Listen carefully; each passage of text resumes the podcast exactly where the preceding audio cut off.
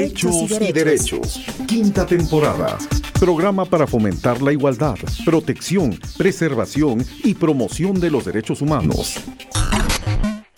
Casos, entrevistas, opinión de la ciudadanía, información de interés general y asesoría de expertos.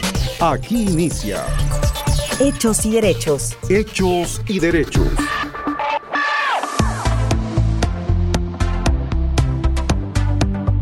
Hola, ¿qué tal amigos? ¿Cómo están? Bienvenidos a una emisión más de su programa Hechos y Derechos en esta quinta temporada. Con mucho gusto les saludo, soy Andrea Rodríguez.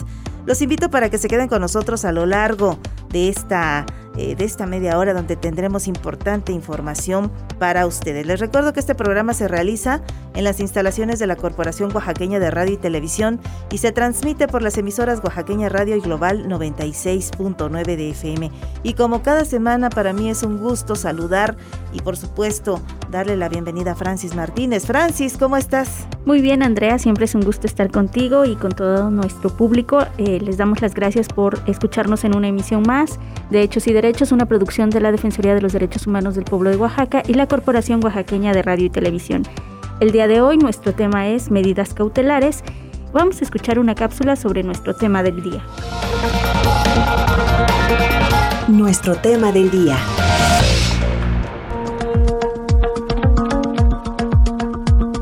Son requeridas a las autoridades competentes medidas precautorias o cautelares cuando son necesarias acciones o abstenciones por parte de las y los servidores públicos a fin de evitar la consumación irreparable de violaciones a los derechos humanos o la producción de daños de difícil reparación a las personas afectadas, así como para solicitar su modificación cuando cambien las situaciones que las justificaron. La Comisión Interamericana de Derechos Humanos define las medidas cautelares como un instrumento efectivo de protección y prevención ante posibles daños graves e irreparables a personas o grupos de personas que enfrentan situaciones de riesgo inminente, pero no tienen las facultades para ejercer justicia ni forzar al gobierno a cumplir esas medidas. Y bueno amigos, ya nos hemos puesto en contacto con el tema de este día, así que pues como ustedes ya escucharon, un tema muy interesante y que precisamente para ampliarnos esta información tenemos a nuestra invitada de esta ocasión, la licenciada Luz María Hernández Ramírez. Ella es visitadora adjunto de la Defensoría de los Derechos Humanos del Pueblo de Oaxaca. Licenciada Luz María, bienvenida al espacio. Como siempre es un gusto platicar con usted. Bueno, licenciada, gracias por acompañarnos el día de hoy y como les comentábamos a nuestros radioescuchas al inicio del programa, el día de hoy estaremos hablando de las medidas cautelares. Ya entrando en materia, ¿nos podría explicar qué son las medidas cautelares?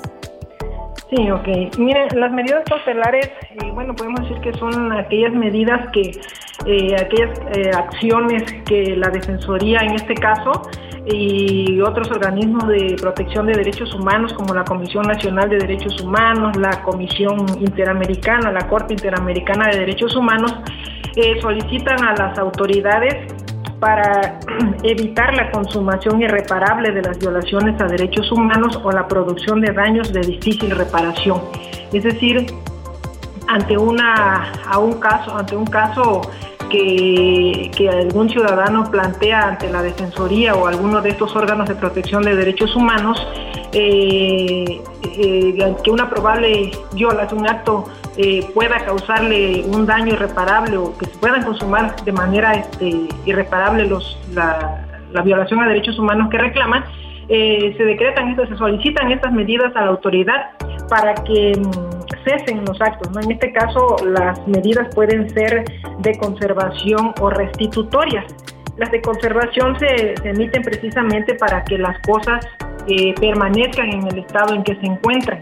Y las restitutorias eh, tiene como finalidad eh, que se restituya al, agraviado en el goce del derecho que venía, que se le está afectando. En, este, por ejemplo, en los casos en que una persona alega una posible eh, despojo o privación de un derecho, es precisamente para que la autoridad cese, cese ese acto de molestia y evitarle al, al peticionario precisamente una mayor afectación.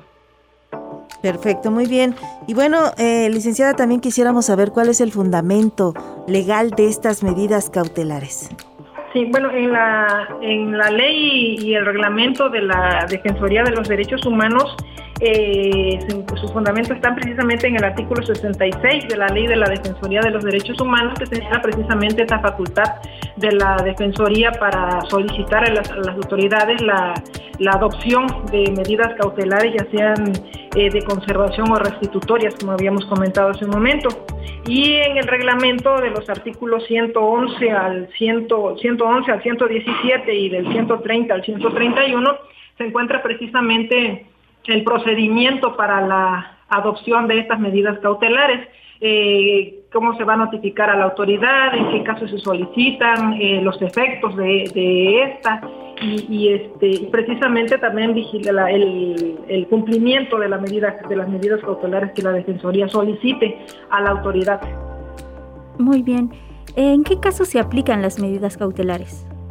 Ah, sí, como lo comentaba hace un momento, ¿no? En casos de gravedad y urgencia.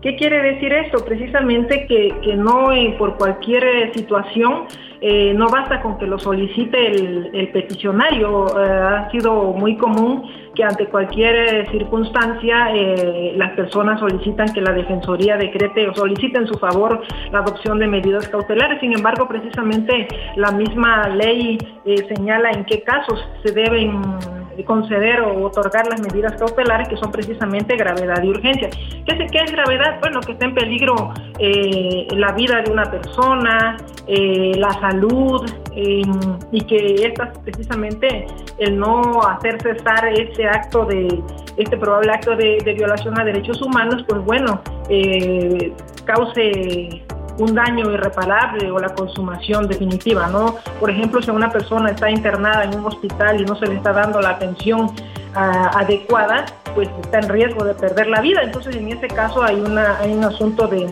de gravedad, ¿no? Y, por ejemplo, y otros también son los casos de las personas privadas de la libertad, en las que mm, eh, ah, están, pueden estar incomunicadas o ser sujetos de tratos crueles, inhumanos y degradantes. En estos casos, pues se les pueden producir eh, daños de, difícil reparación. Entonces, estos son los dos requisitos este, necesarios para, para, estar en condiciones de solicitar la, adopción de medidas cautelares, que haya una, un caso, una situación de gravedad y, o de urgencia. ¿Cuáles serían las características que tienen estas medidas cautelares? una de las características principales precisamente para el otorgamiento de las medidas cautelares es, eh, como ya lo dijimos primeramente, que haya una situación de gravedad y urgencia y que y además esta se otorgan eh, sin prejuzgar sobre la veracidad o falsedad del, del, hecho que se está mencionando, ¿no? Es decir, eh, precisamente por esa, por esa situación de gravedad a la que se, a la que se atiende, la Defensoría basta con, con, lo que manifiesta el quejoso en el sentido de decir que está en riesgo eh, su vida, su libertad, su integridad, para que eh, se pueda solicitar a la autoridad la adopción de las medidas necesarias tendientes a garantizar precisamente la integridad física y la vida de la, de la persona que lo está solicitando. ¿Quiénes aplican las medidas cautelares? Las medidas cautelares las, las aplican finalmente, lo solicitan los organismos de protección de derechos humanos, como dije un momento, en este caso a nivel local, pues la Comisión Nacional de Derechos Humanos, la Defensoría de Derechos Humanos, la Comisión Interamericana, la Corte Interamericana de Derechos Humanos y pues también los organismos internacionales de protección de derechos humanos que eh, se emiten eh, por lo general también en, materia a un número determinado, no, perdón, no solamente puede ser de manera particular individual, sino que también a un colectivo, ¿no? Eh, para efecto de que se garanticen en una mayor amplitud los derechos humanos que están en riesgo. Y bueno, la Defensoría, con respecto a esto, ¿cuál, eh, ¿cuál sería su responsabilidad con respecto a estas medidas cautelares? Sí, precisamente el vigilar que se, que se cumpla, que se cumpla con los términos en los que se solicita la, la adopción de la medida cautelar, porque es precisamente esta, este seguimiento que la Defensoría da al, a la medida cautelar que solicita la autoridad lo que le va a dar eh, pues garantía al peticionario de que realmente sus derechos humanos se están salvaguardando, ¿no? de que está cesando el acto de molestia. Y esa es precisamente una garantía eh, eh, muy que genera confianza sobre todo en el, en el peticionario porque eh, el hecho de que la Defensoría le acompañe en el seguimiento y en el cumplimiento de la medida cautelar es como le va a dar esa garantía de, esa certeza de que sus derechos humanos van a ser respetados y que el riesgo eh, va a cesar en ese momento. ¿Hay alguna restricción en la aplicación de las medidas cautelares? Bueno, la única restricción es esta precisamente, ¿no? Que se esté, que, no, que no sea, una restricción puede ser en sentido contrario a, la gravedad de urgencia, bueno, que no haya esa un, caso de gravedad de urgencia. Y las restricciones pues son precisamente también el de que eh, quien goza de una medida cautelar eh, también observe las indicaciones que en, cumplimiento a la medida cautelar le esté dando la, autoridad, pero esto es como precisamente el evitar eh, ponerse en riesgo este, a sí mismo, ¿no? Y, acatar también, porque digo, también hay una obligación de parte del, del, beneficiario de la medida cautelar eh, para, su, para su efectivo cumplimiento, bueno, el hacer del conocimiento de la autoridad que está, que está cumpliendo con su, que le otorgó la medida, el informar precisamente de cualquier situación que haya, ¿no? Y además, pues también debe, para que estas permanezcan o se modifiquen, porque tampoco son eh, definitivas, este, pues la Defensoría en cualquier momento las puede modificar, ampliar o en su caso suspender cuando pues han cesado o han cambiado las condiciones para las que para las que se otorgaron. Y precisamente esa es la, obligación del, beneficiario de informar a la, a la institución eh, si ha habido o no una situación de riesgo que, que amerite no ampliarla o en su reforzarla o en su caso pues también comunicar si ya han cesado los actos de molestia para que también la Defensoría en este caso pues pueda determinar lo procedente respecto de su modificación o en su caso pues ya su cancelación.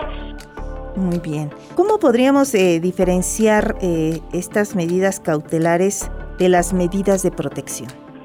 Mm, sí, las medidas cautelares, bueno, precisamente son las que se otorgan en casos de gravedad de urgencia por un organismo de protección de derechos humanos y que éstas se solicitan a la autoridad. Eh, es el organismo de protección de derechos humanos quien las solicita, la autoridad tiene el deber, la obligación de, aceptarlas y ya que las acepta, pues también de cumplirlas. En cambio, las medidas de protección, estas se encuentran, estas son las que emite eh, el agente de la, fiscalía en un proceso, en una carpeta de investigación, en un proceso penal. Eh, son de las que se encuentran contempladas en el artículo 137 del Código Nacional de Procedimientos Penales. Es decir, entonces que las medidas de protección eh, son las que otorga la autoridad eh, ministerial o, judicial y las medidas cautelares las otorga la Defensoría de Derechos Humanos, los órganos de protección de derechos humanos. Hay que señalar también que dentro del proceso penal se habla de medidas cautelares que son aquellas que decreta el juez para garantizar a la víctima en su momento dado la reparación del daño.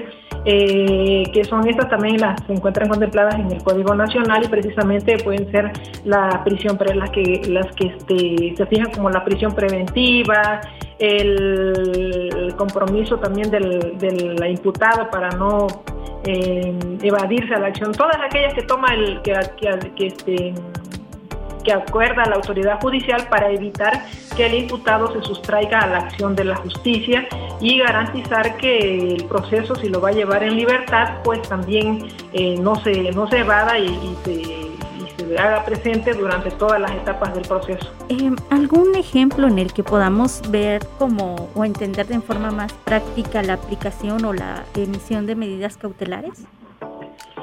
Ajá, eh, precisamente mm, en, los casos eh, más comunes de la Defensoría de Derechos Humanos, bueno, eh, y del conocimiento también yo creo que de la mayoría de la sociedad son precisamente en el caso de los desplazados, ¿no? En, este, en esta situación pues se violan una pues cantidad importante de derechos fundamentales eh, como el derecho a la vivienda, a una vida digna, violencia contra las mujeres, a los niños y precisamente las medidas eh, que emite la Defensoría en este sentido son precisamente para que se garantice a las personas que han sido desplazadas por hechos de violencia en su comunidad, pues que se les garantice precisamente eh, los derechos mínimos de vivienda, salud, alimentación y sobre todo salvaguardando siempre su integridad física, que ya que se encuentre en un lugar en el que no pueda, no corra riesgo su vida de ninguna manera. Y eh, porque digo, al no adoptarlas, al no cumplir estas medidas, eh, desde luego eh, se corre riesgo de que las personas pierdan la vida. Otra es también, por ejemplo, como comentaba hace un rato, también en los casos de detenciones arbitrarias. la persona es detenida, se le mantiene incomunicada, si está lesionada no se le da la atención médica y en esos casos es que la Defensoría solicita la, adopción de medidas cautelares para que se les brinde. Primeramente, pues no se le incomunique, no se le someta a tratos crueles, inhumanos o degradantes y además de estar en caso de requerir atención médica, esta se le otorgue de manera eh, inmediata. ¿La autoridad también puede pedir que se modifiquen o que cesen las medidas cautelares? Sí, sí, también la autoridad lo puede solicitar, eh, sobre todo en aquellos casos en los que, bueno, después de transcurrido determinado tiempo en el que el beneficiario no ha hecho saber ni a la Defensoría ni a la institución eh, que está otorgando las medidas eh, cautelares, no hace del conocimiento ninguna situación nueva, ¿no? Entonces, ante esa situación, la autoridad ah, solicita a la Defensoría pues que éstas se, se, se dejen sin efecto. Y en este caso, bueno, lo que, lo que la Defensoría hace es precisamente llamar al beneficiario para hacerle saber qué es lo que la autoridad está, está solicitando y bueno, ya él nos hará saber precisamente en qué condiciones se encuentra, qué, cuáles son las situaciones, si estas han modificado ya eh, como estaban en un principio por y por el que se otorgaron estas, estas medidas cautelares. Y de ser así, desde luego siempre esto se hace previo eh, consentimiento, aviso de la, de la, del beneficiario y desde luego siempre que la autoridad también eh, para modificarlas o, o, suspenderlas este, tiene el deber de, de realizar un análisis de riesgo es decir, eh, estar plenamente seguros de que el beneficiario ya no corre ningún riesgo, de que las condiciones que existían al momento en el que se le otorgaron las medidas cautelares ya no existen o ya han cambiado eh, por las circunstancias que sean, pero es precisamente esa una obligación que tiene la autoridad de emitir, de, elaborar un análisis de riesgo con base al contexto en el que el beneficiario se encuentra, eh, previo al otorgamiento, durante el otorgamiento y después para determinar precisamente esto. Y una vez que la autoridad, con base en el análisis de contexto que se solicita, eh, lo informa la Defensoría, bueno, pues ya este órgano es el que se encarga precisamente de analizar, de valorar y considerar sobre la posibilidad o no de, retirarlas. Esto pues es un tema bastante bastante delicado porque bueno el precisamente el, retirarle en un momento dado las medidas cautelares a, a una persona o un colectivo eh, de personas que en un momento dado estuvieron en riesgo eh, es una situación pues bastante mm, delicada y por eso es que previo a ello se exige este análisis de riesgo. Y cuando la autoridad no cumple con las medidas cautelares, ¿hay alguna sanción hacia ellas o algún procedimiento? La ley, la ley precisamente señala que cuando una autoridad deja de cumplir o de informar a las peticiones que hace la, Defensoría, en virtud de que todas precisamente tienen la obligación de, de colaborar, eh, con este organismo y sí ordena, señala precisamente, eh, faculta a la Defensoría para que haga del conocimiento del órgano interno de control de la institución eh, en la que se encuentra el servidor público que se niega a cumplir con la medida cautelar para que se le inicie un procedimiento administrativo y en su caso se impongan las medidas, este, las sanciones que resulten resulten aplicadas por esta omisión e incumplimiento en el que viene en el que viene incurriendo. Lo mismo sucede precisamente en el caso de que se niegan a dar la información. Eh, por diversas causas, solicita, alegando a veces confidencialidad o alguna circunstancia, este, con tal de no dar la información, entonces en estos casos, pues la, la si bien es cierto, las, las este, decisiones, las determinaciones de la Defensoría no son vinculatorias, pues la autoridad faculta para que pueda solicitar el, inicio de un procedimiento administrativo en contra del, servidor público que no atiende eh, a las peticiones de la, de la Defensoría. Por ejemplo, yo recuerdo hace un tiempo eh, en los casos de violencia de género, aplican, bueno, cuando la Defensoría tiene competencia a intervenir, ¿aplican la solicitud de medidas de protección, bueno, de medidas cautelares? Sí, sí, en este caso sí, eh, porque precisamente el no garantizarle a la mujer eh, un ambiente libre de violencia, eh, aquí siempre sí se considera que hay una situación de gravedad, ¿no? O, urgencia precisamente porque hay que, más que nada, garantizar que el acto de molestia que, que se reclama este, deje de, surtir efectos, cese o en su caso pues también se, se le repare a la víctima en el, en, el goce de su derecho que viene siendo afectado, ¿no? Esto precisamente porque ha habido casos en los que, eh, sobre todo en, en las eh, denuncias por violencia familiar en los que eh, continúa esta insensibilidad por parte de, la, de, Fiscalía o de los agentes del Ministerio Público encargados de, la, encargados de la investigación, en la que mm, eh, minimizan precisamente las situaciones de violencia que se sufre por parte de la pareja, de los padres, de los hermanos, en fin, eh, y, no decretan medidas de protección para garantizarle precisamente la, su, su, vida, su integridad física. No toman ninguna medida o si las toman, eh, pues no son suficientemente mm, eficaces o idóneas para, para garantizarles que queden a salvo sus, sus derechos, su vida, su integridad. Y eh, ha sucedido que ante esta omisión, pues muchas veces eh, se da el feminicidio, ¿no? Termina la, la víctima siendo eh, pues muerta a manos de su de su agresor. Y esto es pues bastante grave. Por eso es que ante una situación de violencia contra la mujer violencia de género de oficio se decretan las medidas de medidas cautelares solicitándole a la autoridad, bueno, que adopte todas, si es en, investigación, en, investigación inicial, bueno, pues que decrete las medidas de protección más eficaces para garantizar no solamente la integridad física, sino la vida de, la, de las víctimas. Y, en materia, ya en, sede judicial, pues precisamente también solicitarle al órgano jurisdiccional que también vigile y contemple esta situación valore precisamente la, la, situación de riesgo en la que se pueda encontrar la, víctima a fin de evitarle daños eh, posteriores de mayor gravedad.